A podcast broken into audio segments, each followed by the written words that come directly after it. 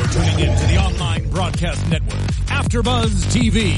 Over 20 million weekly downloads in over 150 countries, and your number one source for after-show entertainment.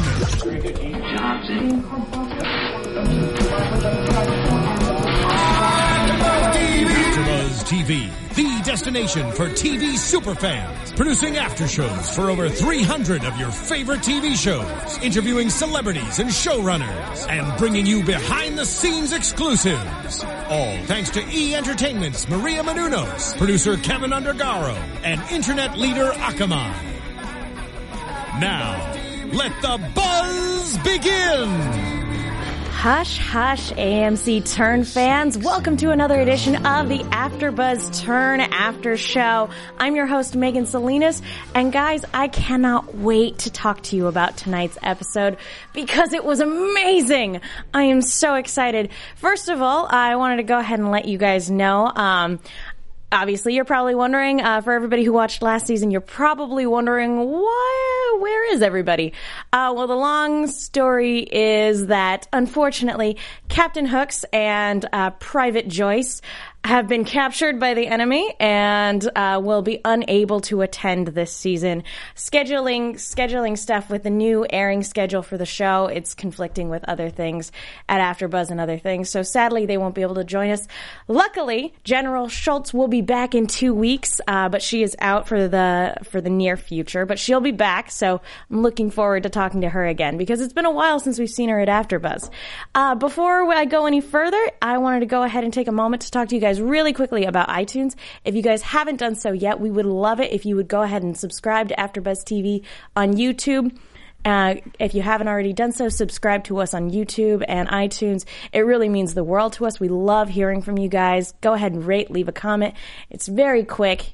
Get through it really quickly. It means the world to us and to the people behind the scenes. We love hearing from you guys. So I want to know exactly what you guys thought of tonight's episode of Turn as well, season two premiere. Uh, I'm going to be keeping an eye on the hashtag ABTV Turn. So, if you guys have any thoughts about tonight's episode, be sure to use the hashtag. And even if you're not watching live right now, feel free to go ahead and tweet throughout the week. We constantly check our Twitters. We love hearing from you guys. I am, again, I'm so excited because tonight's episode was awesome. And in the booth, I have uh, joining me tonight, engineer Marissa. Hi, Hello, Marissa. Megan. How are you doing tonight? Great. And I'm excited for Turn to Return. So, Yeah, you're a we go. Jamie Bell fan, right?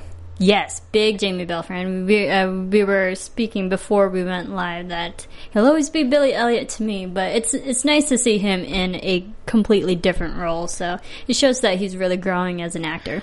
And my goodness, you were absolutely right. You hit the nail on the head. He was so good in tonight's episode. Uh, like I like the entire first season I was talking to you about. He was a very reluctant participant in the revolution. He was a very reluctant spy. He kept going back and forth as to whether or not he even wanted to do it at this point in season two, he is fully committed. And it is just awesome to watch him go uh, because he's 100% dedicated to what he's doing now. And he will stop at nothing to actually get the job done. So it's pretty fantastic. Uh, and for those of you who haven't actually watched season one yet, it's all available on Netflix. Go out and check it out right now. It's also available on DVD and Blu ray. Uh, so yeah, be sure to go binge watch that. I mean, there are tons of things to watch on Netflix right now that you can binge watch, uh, Daredevil included. When, uh, but sit down and watch this one because it's so, so good. Anywho, let's go ahead and talk about tonight's episode. Let's talk about the opening, uh, because one of the things that is very, very different in tone from this season, um, from the previous season is that we start off with actually a great deal of violence. There was very little violence going on in season one uh, because it's the calm before the storm. We got a battle here and there, uh, but for the most part, it was all just kind of unsettling, disquieting because you know a battle's coming. And this one, there's action right out of the get, you know, right out of the gate, right from the get go. Because we start with, uh, um, uh, uh, sculptor Margaret uh, Pat- Patience is her name. I'm sorry. Uh, Margaret Wright, and she is doing a sculpture of King George. And during a temper tantrum, it, it appears, she actually steals a document, and it doesn't take long before she's found out. And killed for it. But what this does is it gives uh, King George, he needs to call on somebody, and who better to call on than Robert Rogers, who was, you know, sent away by John Andre at the end of last season. Well, now the king himself has a mission for Robert Rogers. He wants him to go into the Northwest Passage to get that document back, destroy it, and destroy anybody else who might have seen it. And I wish I had gone back to like pause and actually look at what she stole uh, because I missed it. And I was sitting there going, oh my gosh, what did I miss? What was on that document? And I don't know if there was anything. Uh, Marissa, what do you think would be so important that they would send a mercenary to go and get it back at any cost? I think it might be documents on, uh, you know, private intel on, say, maybe a general or a leader or someone that they want to take down. Yeah. Or um, it, it has to be something of extreme importance if they're like, you go and you, you get this back, destroy it at all costs, and destroy anybody who might have seen it. That's extreme. like, that's extreme for this show because mo- there's been very little fatalities in this show in terms of character deaths. And yeah, it seems like it. So whatever's on the documents are very important, and I think that that will be probably a a looming theme throughout all the episodes. If this is already they started the season off with such an important object. Yeah, it's kind of like this, uh, the MacGuffin of this season. It's like they just kind of threw it in there. Um, so it's going to be interesting to see, uh, and it's going to be interesting also to watch Robert Rogers go through uh, the motions to try to get this back because he's a mercenary and he he's a lovable mercenary. We love him, but he's not a good guy. He's a killing gentleman, as they put it. And that, that actually describes him pretty well. Um, so it's going to be interesting to see him go out on this mission to get this document back and whether or not he'll even want to return to the king with it, depending on what it is when he finds it. So that's going to be a lot of fun to sit down and watch that unfold.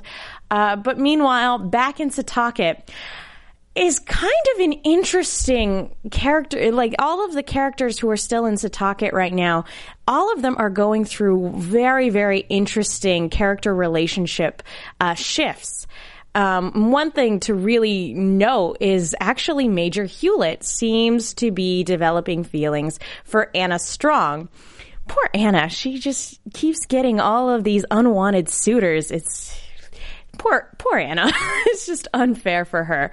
Um, but the what for uh, what happens is Abe suggests to Major Hewlett that he uh, act as Anna's escort to the party that Abe and uh, Richard and Mary are throwing in Major Hewlett's name to celebrate uh, the the recent victory in the town, uh, driving those rebels back.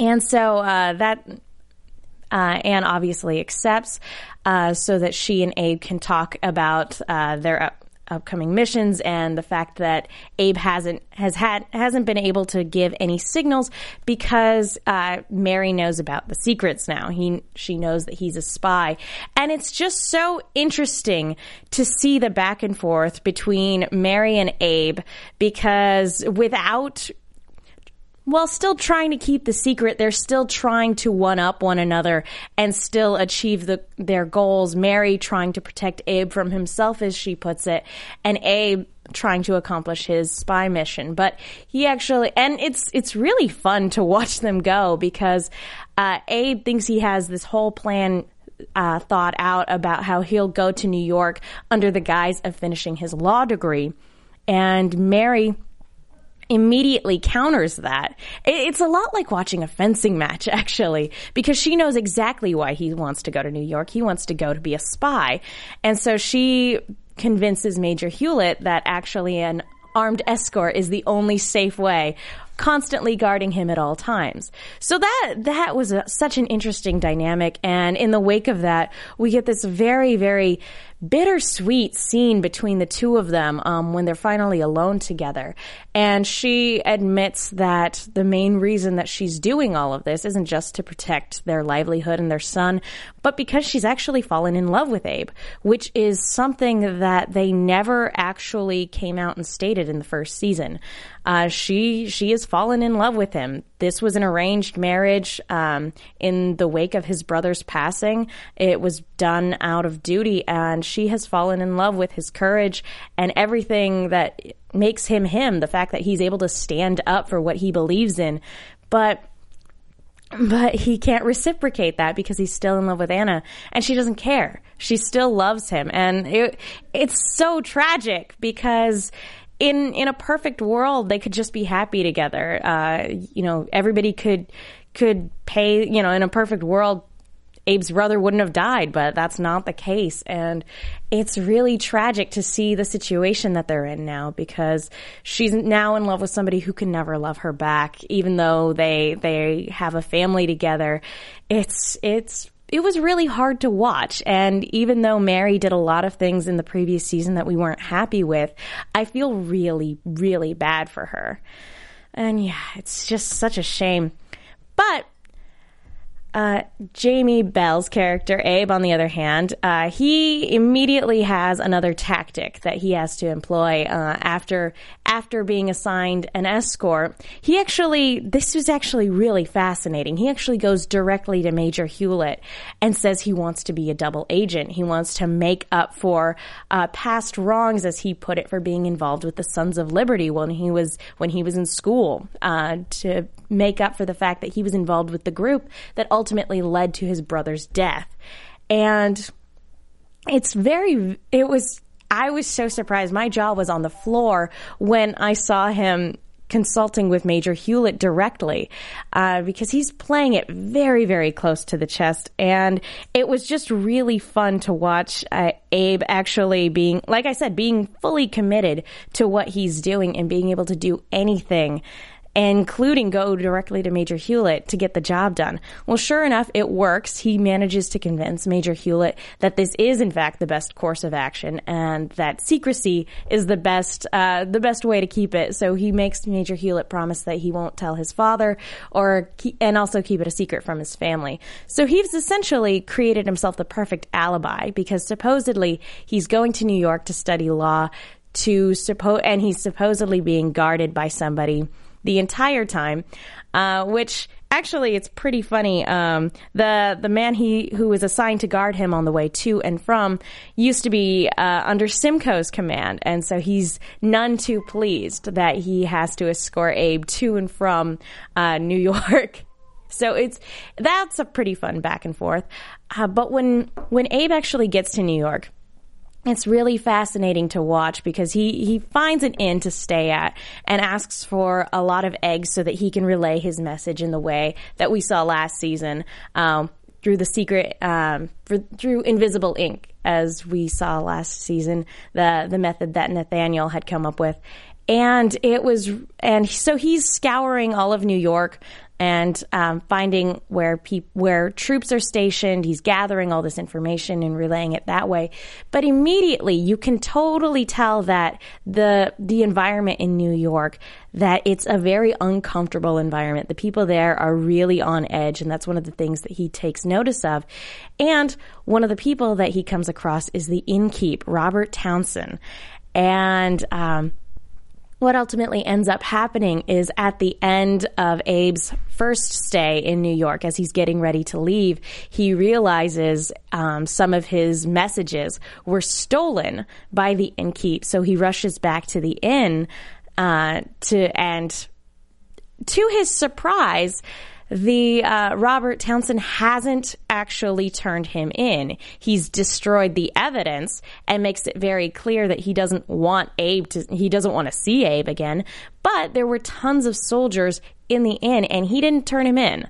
And that's something very important to note because actually in history, uh, I hope this isn't possible spoilers, but it's history, so we're going to talk about it anyway. Um, Robert Townsend was actually a part of the Culper Ring. So again, this show is Marissa. I don't know if you know, but the show they they refer to it in um, the cast members. They refer to it as history adjacent. So they're like, yeah, we want to stick to history, but we don't want to be completely locked in to every single event that happened. Right, and you know, if you really stick to every historical event, then that won't leave you enough room for um, creativity and whatnot. And this is a television show, so you have to have that room for entertainment as well. Exactly. They they want to they want a little bit of leeway, uh, a creative license, I suppose you could say, with history. Absolutely. Yeah, and so it's going to be interesting to see if Robert Townsend actually becomes involved in the Culper ring. I think that's where they're going because if he wasn't going to be, I think they he would have just turned Abe in right out of the get go. I don't know. That's my thought. Perhaps. Perhaps. He just kind of seemed shady. Um, they didn't introduce his name. They didn't give his name until the very end of the episode. And, uh, and the entire time they shot him, they shot him in a very like menacing, eerie way in kind of a, this guy is not to be trusted way. So I was really surprised when at the very end of the episode, his na- he said his name was Robert Townsend because I'm like, that doesn't, wait, you, you build him up to be kind of scary. Why are you, if he's a part of the Culper ring, why would you why would you build him up this way? I don't, well, that might be you know on their purpose that they maybe want to just create an enigmatic character that the audience just has to maybe decide is this good is this bad guy yeah is he friend should we foe? trust him is he a spy or is he not Yeah, that's actually something interesting to note is that he might already be a spy for Washington and he sees Abe striding in here making a spectacle of himself and he's like, gosh, this amateur, he doesn't know anything. So he could already be a spy or he could just be somebody who's sympathetic to the rebel cause that doesn't want any trouble, but who will eventually be convinced to become part of the Culper ring. So that'll be a, that'll be really interesting to see how that unfolds. sounds like a fun character to keep following Yeah, no, I'm excited to see what they do with him. Um, but apart from Abe's storyline, um, I, I want to go back back to Setauket to talk a little bit more about Anna, um, because Anna's been through a lot in, in the past season. She lost her husband uh, because he he was captured in war, and then when he came back, she had to abandon him again. Um, because Abe was staying in Setauket, uh, and she's actually still in love with Abe, so she abandoned her husband to stay there under the guise that, you know, her husband was a rebel, so she had to abandon him. And lost her tavern and now has to work for the man who own, who now owns the tavern, uh, and customers that don't respect her at all because they just think it's hilarious that she now has to work at the tavern that they used to own. They think that's a hoot and it's it's just really frustrating. And because all of the ladies of the town have also been gossiping about her nonstop behind her back um, and, and just people in the town in general. They've been kind of jerks.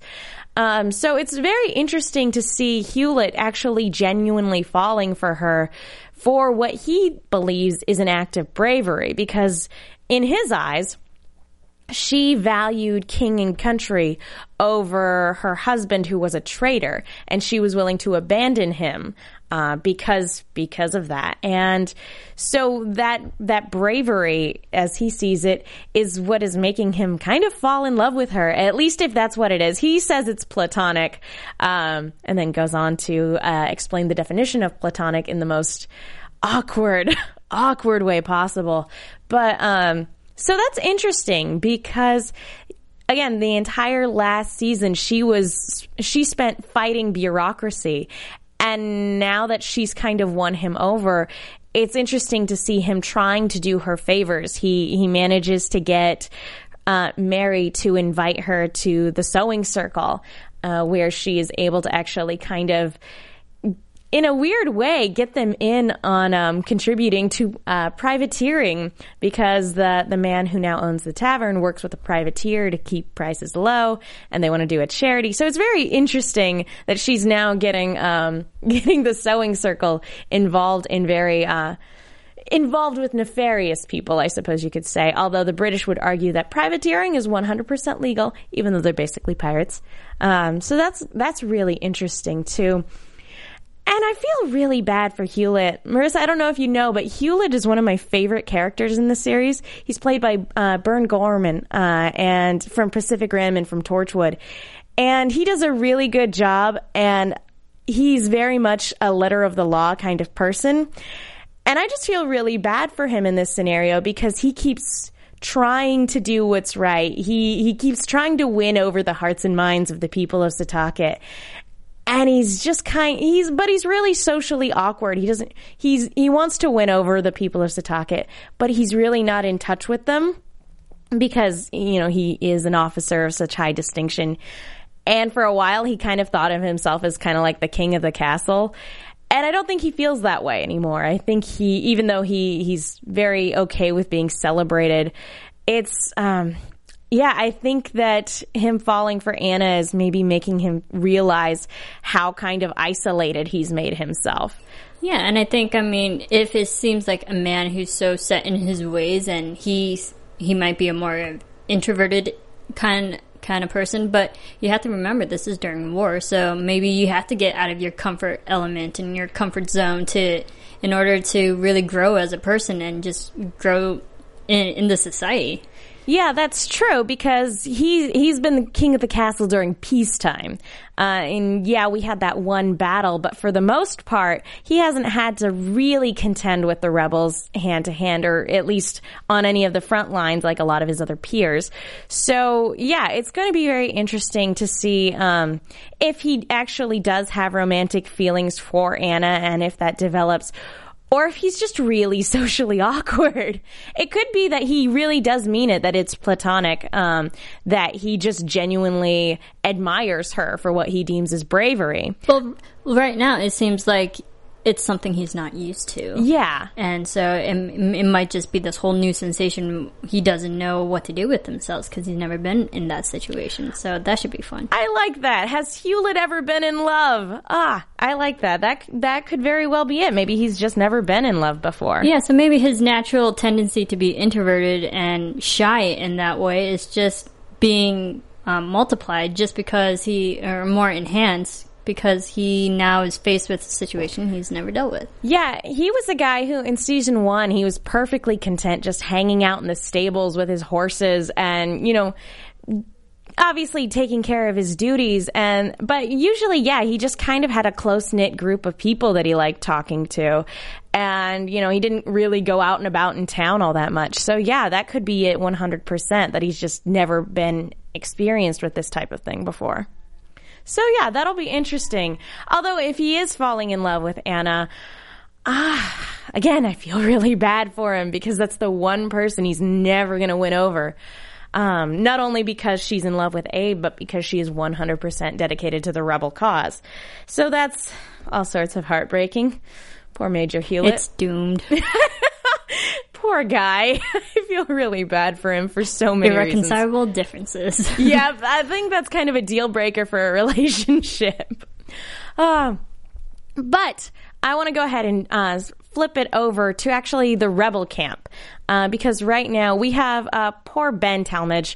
He's trying his best to kind of keep uh, the the rebel troops in line because right now uh, they hit a really, really, they hit a really big snag when they lost the battle for Philadelphia. Philadelphia is now under the British control, and that is seen as a glaring failure on Washington's part. So a lot of the troops think that Washington's not fit to lead, and Ben has a lot, has a huge problem with that because he believes in Washington and he doesn't want there to be dissent uh, within the troops.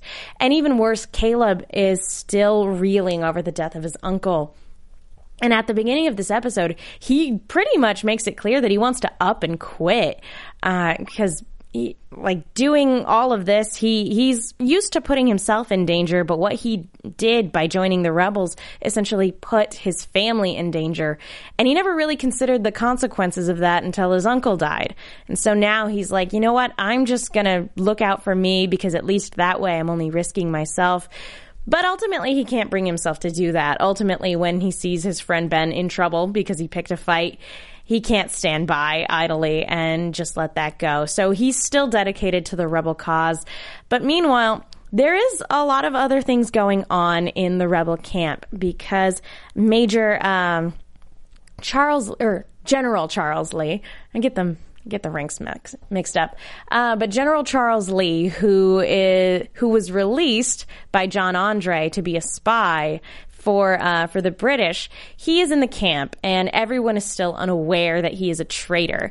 Uh, and so it's very interesting to watch uh, this guy who's clear in the audience's eyes, clearly a traitor, talking to General Washington and everybody else uh, about, and you just don't want to, every time he says something, you want everybody to contradict him and do the opposite because you know he's just trying to steer them towards failure. And that's terrible. But what we get in this scene was the introduction of Benedict Arnold. And holy cow, that was one hell of a character introduction. He, like if they had if they hadn't been in a tent he would have kicked the door open because that's essentially what he did and it's awesome to watch this character go because for the longest time and a lot of people only know Benedict Arnold as the traitor. He's known as one of the greatest traitors in American history. And the reason for that is because prior to that, he was one of our greatest soldiers. He was, um, and actually, John Andre brings this up, uh, was the story of how he was able to turn the tide in a battle by being completely insubordinate. He had been ordered to retreat and he refused. He refused and he was able to turn the tide in that battle and didn't get any of the credit. Uh, and unfortunately, he was injured in this battle. So now John Andre's plan is to come in and while his leg is healing, allow uh, allow the way they put it, his vanity to fester. So ultimately, and it's so fun to hear John Andre talk about this too, master master planner that he is, to um, that he thinks of it as a dance that he can somehow dance, uh, you know, with Benedict Arnold that he can somehow through the motions get him over to the side of the British and get him to be a spy for them, which obviously we know history ultimately works. So that's going to be really that's going to be heartbreaking to watch because this is a man that not only does George Washington really really respect but who also respects Washington in return you can see that because they they both understand what it is to go into battle and they know what it is to go into war and so it's really it's going to be heartbreaking to watch. I I was actually really impressed with how they're portraying him. Because, oh, go ahead. I, I have a question. Go right now that they brought Benedict Arnold into the story, and we know he's one of the biggest, like as you said, biggest traitors of America. Um, do you think the first man that we talked about earlier, who was you know shot in a very shady way, do you think he's also bad too? Would they bring two characters in the same episode who are both potential spies? Well, yeah, the um, it's in all honesty, I think Lee is going to get found out before Benedict Arnold gets turned. Uh, towards the end, we get a lot of hints from that uh, because Abigail, towards the end of this episode, she sends a message to Anna uh, stating that Charles Lee is a traitor because she overheard John Andre talking about that. So now that that information has gotten to Anna, hopefully she can get that out to Abe, um, who can get it out to Ben as soon as possible. But who knows? Um, we've seen before that information uh, is is key, and that if uh, and we've seen just now that um, Abe's strategy didn't necessarily work. So who knows how long he and Anna will have to sit on this information until they can get it out to Ben and Caleb. Uh, because yeah, um, Abe's strategy in New York didn't really work. So it's going to be interesting. Um, I don't think they'll be spies at the same time, but I'm hoping that Lee will get found out soon, and that um, and that Benedict Arnold's turn will come later. Because I imagine that it's going to take time and a lot of frustration on his part before he will uh, be able to be convinced to go over to the rebels or to the British side. It's going to be interesting. Yeah, because uh, as we know, Benedict Arnold, he, he's done a lot of battles up until the point where he defected. So, yeah, I, I think Benedict Arnold's character will take a few episodes to get to that point where we know him as that traitor. Yeah, um, when he was introduced, he was uh, the veteran of 11 battles, I think is what he said. Um, which, considering uh, this is wartime, that's really not bad. Uh, so yeah, no, it'll. And actually, um, what they what they do, um, and I'll get to that when I when I talk a little bit more about John Andre's side of the story. But they actually introduce another character towards the end of this episode that will be probably integral to uh, getting getting Benedict Arnold over to the British side. Uh, again, spoilers, I suppose you could say. Thanks, history. You spoil all the good shows. um, so yeah, that's going to be interesting. But I do want to talk a little bit about John Andre and Simcoe. Okay, uh, Marissa, I don't know if you remember from last season because uh, you were engineering, but um, I said Major Hewlett was one of my favorite characters. John Andre and uh, John Simcoe are my favorites of the series. Actually, it's kind of like a three-way tie, but uh, honestly, I find them to be the most interesting characters in the entire cast, and that's saying a lot because they're all really cool. Now they have the battle to win your heart. kind of. Um, everybody used to make fun of me last season for having the giant, this giant crush on John Andre. No, but I think that's good. If there are already three guys now that you're interested in, it shows that their their characters As are doing something right. As to, characters. Yes, no, I completely agree. But it, it shows that the, their characters are intriguing enough for you to like all of them in certain different ways. Oh yeah, no, there's something interesting about each and every one of them. I, I like characters who are very much the letter of the law, like Hewlett is. Um, Simcoe is an enigma wrapped in a mystery. He he's such an interesting layered character, and this this scene, this opening scene with him is actually very much illustrative of that exactly. Um, we actually had Samuel Roukin call in last season, and he was talking about how um, Simcoe in real life was a poet. And we actually got to see that a little bit because in at the beginning of the season, he's been court-martialed. He is stuck in a basement with a bunch of other, I assume, court-martialed people. Uh, doing filling out forms uh, with with very little light. It looks more akin to a prison than it really does an office where where disgraced officers have gone to fill out forms. well, I think any clerical work is already a self prison. yeah, they they pretty much stuck him in a cubicle. it was yeah, it's kind of sad. Um, but one of uh, one of his superior officers comes in with some of his poetry and reads it in front of the entire group uh, to try to disgrace him because and it's it's very sweet very heartfelt poetry which you would not expect from Simcoe because he is as they uh, as they used to describe Robert Rogers he's a killing gentleman. He is uh, a very very barbaric person when it comes to violence when he sees when he is set when he sets out to do violence against other people but in his hearts of hearts, he's still human and he's still very much in love with Anna. And it's so, it, again, it's an it's another tragic thing. I feel like he and Hewlett should have to. He, Hewlett, and actually Mr. Strong should all join a club uh, about people who are in love with Anna, who uh, it's unrequited, because they would have a lot to talk about. I'm sure, but. Um, he gets a message from John Andre, and what's delivered to him is a message that says, Come here post haste. And in it, in the package is the knife that he used to stab a spy at the dinner table uh, when John Andre, when he was dining with John Andre.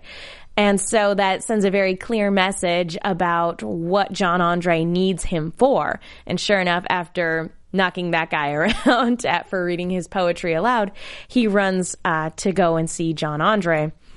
And John Andre wants to put him in charge of the Queensmen in the wake of Robert Rogers being sent away because they need a new, very barbaric person to lead them out on missions. Who and he needs somebody who will follow his orders, but who can also get them into line. And sure enough, Simcoe is precisely that person. And what's happening here? Is that Simcoe being put in this position of power, yes, he sees it as a demotion, but he is now free. He he doesn't have to work at the desk anymore. He can and he can station his troops wherever he wants to, wherever he wants to. And he made it very clear to Abigail that he's going back to Setauket.